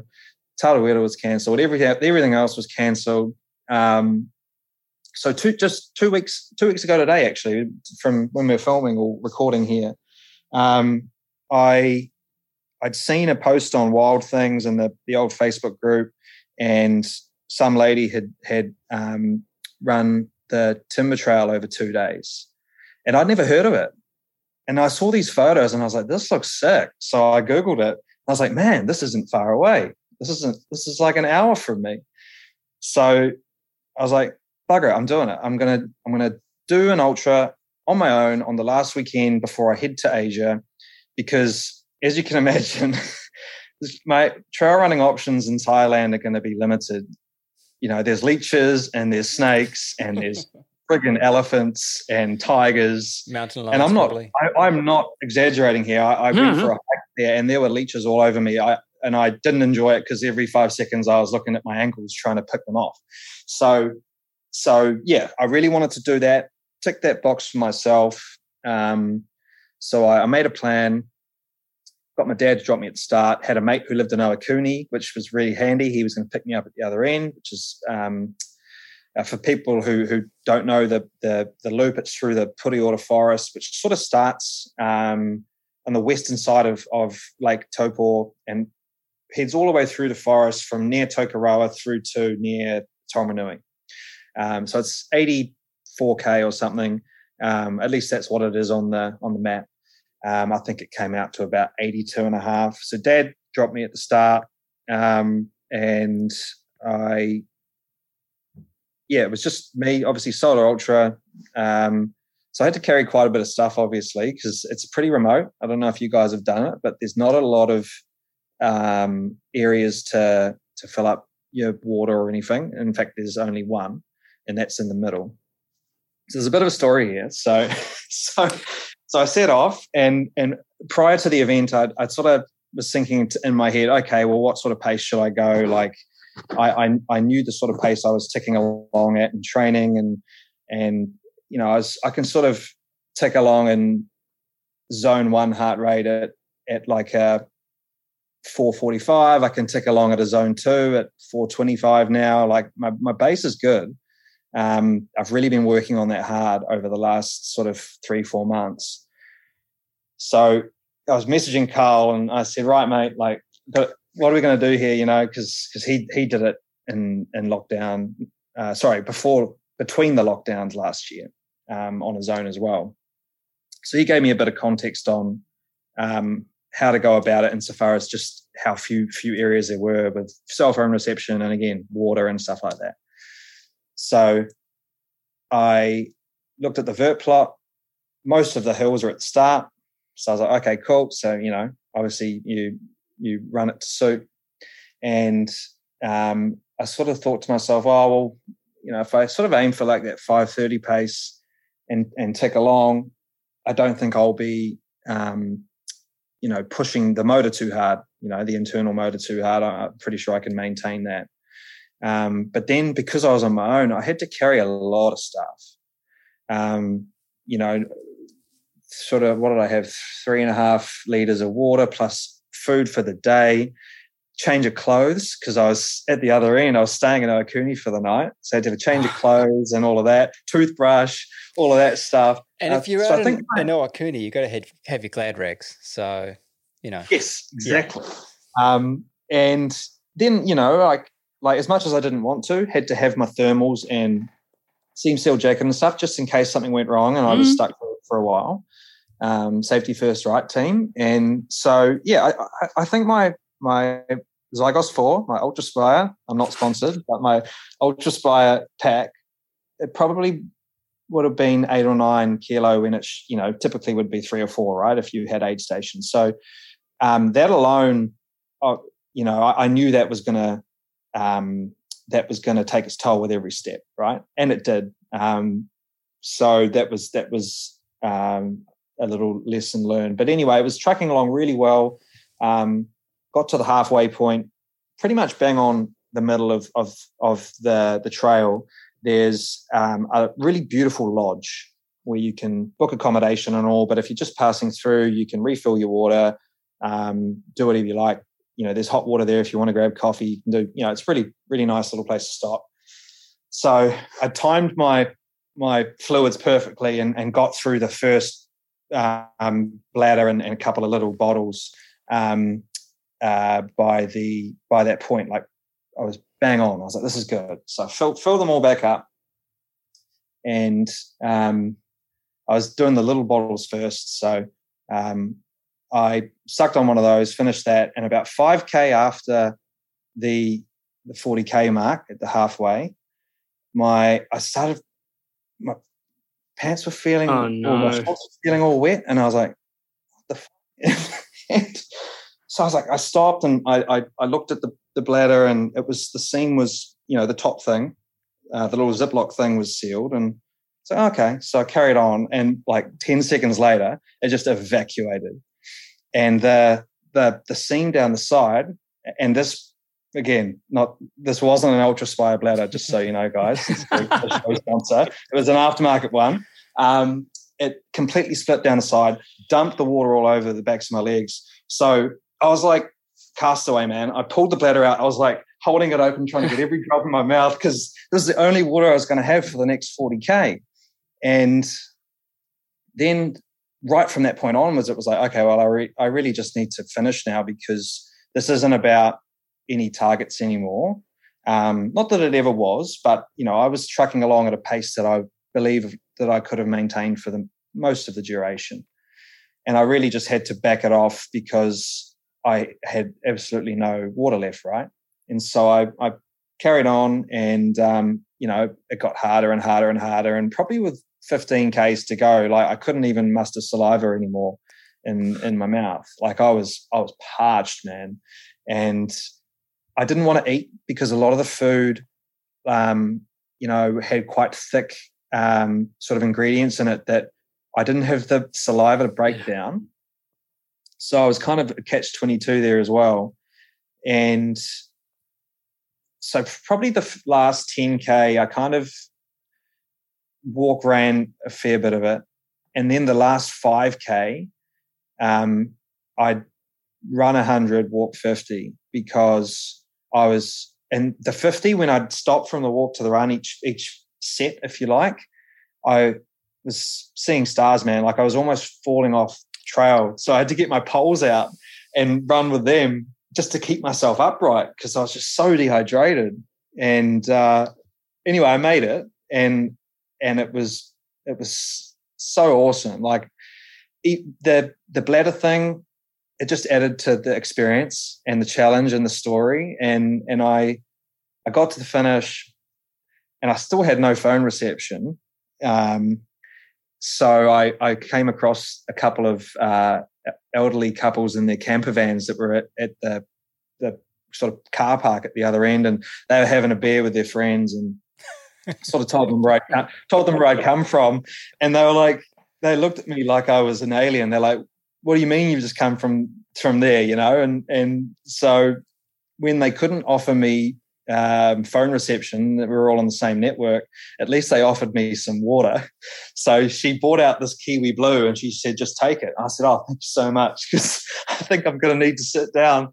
Um, and uh, and I kid you not, within five minutes of arriving, my, my buddy Bowie turned up in his van. He'd timed it perfectly. Um, I said at the start of the day, I reckon I'll be here around 4.30. And at 4.33, I arrived and uh, and he arrived five minutes later. And the first thing we went and did, man, is we went and got a box of Coronas, and uh, and we had a pretty boozy evening. It was bloody good. it was a really good day, and I was, you know, it was a from to do an ultra solo. Um, I haven't done an event one yet. To do it solo, um, I think was quite special because you know it was it was just a challenge that that was about me achieving a goal. Um, I expected to go through more ups and downs. I think I probably would have if it was a race and I was pushing harder, to be honest. Mm. But the only lows I, I, really felt was in that last hour when I, I was dehydrated. Mm. Um, but I got there. I that I actually felt remarkably good the next day. Um, I actually went for a bit of a hike with with my mate Bowie, and we went up and and it was foggy in Raetihi, and we we went uh, seven or eight k into the hills, and we saw all these stags in the fog grazing, and it was it was what a sensational experience in itself. But body felt all right, and I was running again within three days, and so I got a couple of quick runs in, and then I was on a plane, and and I've been in quarantine ever since. So but it was special, man. I can see why your guys and your guests and your listeners, um, are, you know, so passionate about this discipline, ultra running, and all of its forms, because it's it's something that um, until you do it seems impossible. You know, like a 10k to someone's impossible mm. until you do it, and then a half, and then a full, yada yada yada. Um, you know, and now that I've done it, I'm like, it's not me now sitting here thinking I want to go do a miler. I will one day, but it's it's not that at all. It's just I'm actually quite content to just sit back now and and just you know go, hey, that was great. Mm. Um, but I think um, now that it uh, sort of COVID's starting to ease and Tarawera has deferred all the entries from this year. I've still got mine. I'm going to be there next summer. So I think that's probably what the plan will be is, mm. is keep up some some modicum of running here as much as I can. Obviously the climate here is going to really be something I need to get used to because it's super muggy and hot. Yeah. But you'll adapt. Um, but then when I get back early December, um, hook up with Carl, get a proper training program for Tarawera because again, that's a big race, right? And it's a competitive race. Do it properly, but still have fun, and um, and hopefully I'll meet you boys in person at that one. You will. You will. Look, John, yeah. I, I'm wondering if if we haven't had our first sort of preemptive greatest run ever. Well, I thought well, about this because again, I'm a listener. now I'm gonna. I don't know if this is cheating, but can can I Okay, we'll frame it. We'll frame it. John and Lester, this has been incredible. Like, it honestly has been an incredible chat. Like, it's okay, been insightful. It's been engaging. It's been wonderful. Um, hey, Jono, we're going to ask you the same question we ask everyone who comes on Dirt mm. Church Radio. It's been your greatest run ever. Okay.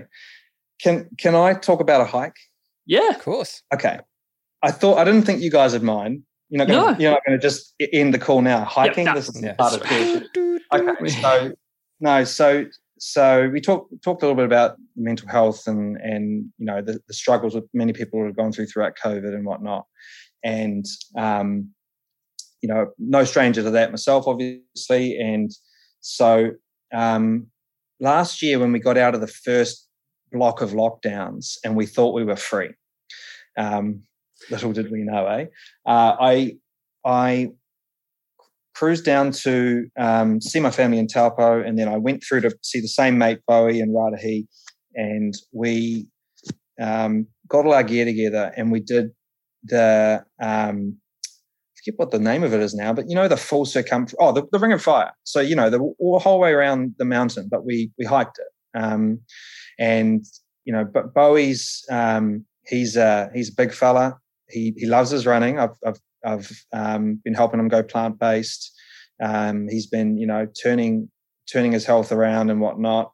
Um, and he's a really he's just a lovely lovely friend who um, was really an acquaintance until a couple of years ago. He's a friend of my best friend, but um, we this was the first hike we did together, and it's become a thing. And we we turned up at Whakapapa, and we were going to do it all in one hit. So, um, what is it, seventy eight k? Something like that. So we set off, and we, we we timed it. It was it was April. Um, we we set off just before sunlight, and we did it anti-clockwise. Um, so we do the the harder stuff first. You know, do that um, that the goat section first, where it's really treacherous. We didn't want to do that when, when we were tired. Um, beautiful conditions, man. Like slightly overcast, no wind, which around a mountain you don't want, right? You don't want wind. And we set off, and it was a it ended up being a twenty hour adventure together um, from yeah it was 20 i think it was 20 hours moving 22 all up or something like that and it was man it was like a big therapy session you know when you're just walking along with your buddy like we talked about anything and everything i've talked about things with him i've never talked with about anyone other than myself inside my own head and and vice versa. And and it was it was very cathartic in that sense. We we um, got through the ring of fire, we carried on. Um, if anyone who's done it, you come out in this beautiful tussock section before one of the first uh, the first lodges or, or DOC huts. Just the sun was setting, so they were just golden, man, and it was beautiful. And then the whole way through the night stint, across all of the scree on the sort of Rangipo side of the mountain. Um, it was a full moon, so it was really well lit. There wasn't a breath of wind, and you could. I was following in behind Bowie, here, letting him set the pace, and we just had a. Actually, my head torch was garbage, so he just had his on, and I was following him. And the you could just see this head torch in the dark, man, with this full moon and this beautiful settings, and it was oh, it was it was really special. I, I the whole time I was just felt really grateful to to be there and and be experiencing this beautiful part of the world um, in like I say, perfect conditions. Like you know how bad Ruapehu can be on a on an average day, let alone a bad day, right? We just timed it so well. Um, and so then we popped out at the uh, the last last DOC hut, um, sort of by the one that inlets in off the desert road before the, the, the walkways back through to Whakapapa before you turn off Tama Lakes and all. And we stopped by this natural natural spring or this natural stream where um, it was a natural water source that you could fill your own water. This was about three thirty in the morning, and um, Bowie's a big Wim Hof proponent. So he jumped, he he got all the way in, man. I kid you not, I put my foot in and it was like it was like somebody lit it on fire. It was so cold. It was so cold. And he got all the way in up to his bloody nipples. And I was like, you mad bugger. Um, so we're standing there in the, in the, pitch black and we're, we're drinking on this, this natural aquifer uh, coming down off the mountain and then we we march on through to to the chateau, and we we arrived at the chateau about six thirty in the morning. So the last thirty minutes, we had enough sunlight to see where we were going. Um, popped out the chateau, carked out on their front lawn for twenty minutes, gathering, trying to gather our senses. Uh, like I say, it was it was pretty much twice around the clock, um, but it was it was probably the yeah, it is. It is the most special experience I've had in insofar as a, an activity or a, a physical endeavor. So it's not a run, but I am going to do the Ring of Fire. It's on my list. No, So- no, man. Look, That's we will, we, will, run. we will take that. That absolutely qualifies as a greatest Okay. run ever I'm glad. by, Thank you. by, a- by a long shot. And it just sounds like an, an enchanted um, adventure it was, man. brought It on really by, was. you know, and just just that, like you say, having having such a um, cathartic experience as well just makes it even more special. Yeah. So, no, absolutely, we'll, we'll we'll give that the tick of approval. Hey, Thank John, you very much. Thank if you. you have me back on one day, I'll do a running one. we will All right. definitely have we, you back we will on. definitely man. have you back on. Look, Jono, thank you Awesome. so so much. You've been very very generous with your time. We really appreciate it, and uh, we can't wait to uh, follow your progress uh, back up in Asia racing this year. Thank you, lads, and, and thank you so much for having me on. Um, like I, I said earlier, uh, you guys are really authentic with what you do. I love what you do. You're one of three podcasts that I religiously listen to. Um, so keep up what you're doing. Um, it's a real privilege to, to be one of your guests, and um, and yeah, you'll, I'll be a listener for a long while yet. The honour is Thank all you, Thank you so much. Thanks, lads.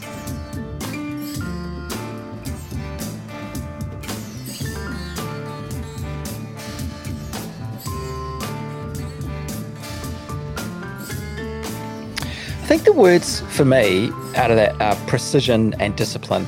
Um, and he just has those in, in buckets, like bucket loads, doesn't he? But also, you know, as you as you said, you know, just that whole way that he's able to bring, you know, get joy and and, and enjoy this running journey that he's been on. Um, amazing. I think it's for me what really stood out too is a you know always go with an UltraSpire bladder, never aftermarket. But Absolutely. B and pro- probably no, if we're being serious. Um, apart from that point one of point one of point one percent, Mm. all we have in this life is our relationships. That's what people will remember. That's what will Mm. further us. That's what will nourish us, and that's what will nourish other people. Is our repu- you know, our, our relationship, and and therefore our reputations are based on those relationships. So you know, Mm. really Mm. wonderful, wise words from Jono, and I can't wait to catch up with him in person. And I wish him the best for a Yeah. season. You know, like yeah, talk absolutely. about you know, yeah. talk about a hustle. Whew, Yeah. Wow. incredible. Yeah. Look, thank you all very much for tuning in. We're on social media at Dirt Church Radio, and you can email us at dirtchurchradio at gmail.com. You can find us on all the podcast platforms. Like and subscribe if you fancy, and you can download direct from the website, which is dirtchurchradio.com. Don't forget to write in with your greatest run ever. We love to hear them from you, and uh, you can read them on the website too. And we can see that people love doing that. Send them into us, dirtchurchradio at gmail.com. Thanks to our sponsors, Scott Running, Further Faster, and Ciele. And thank you to our Patreon patrons. Thank you to Wild Things. And thanks to our editor, Kieran. Stay tuned next week. We've got another great show lined up. Mā te wā. Thanks, Rigby.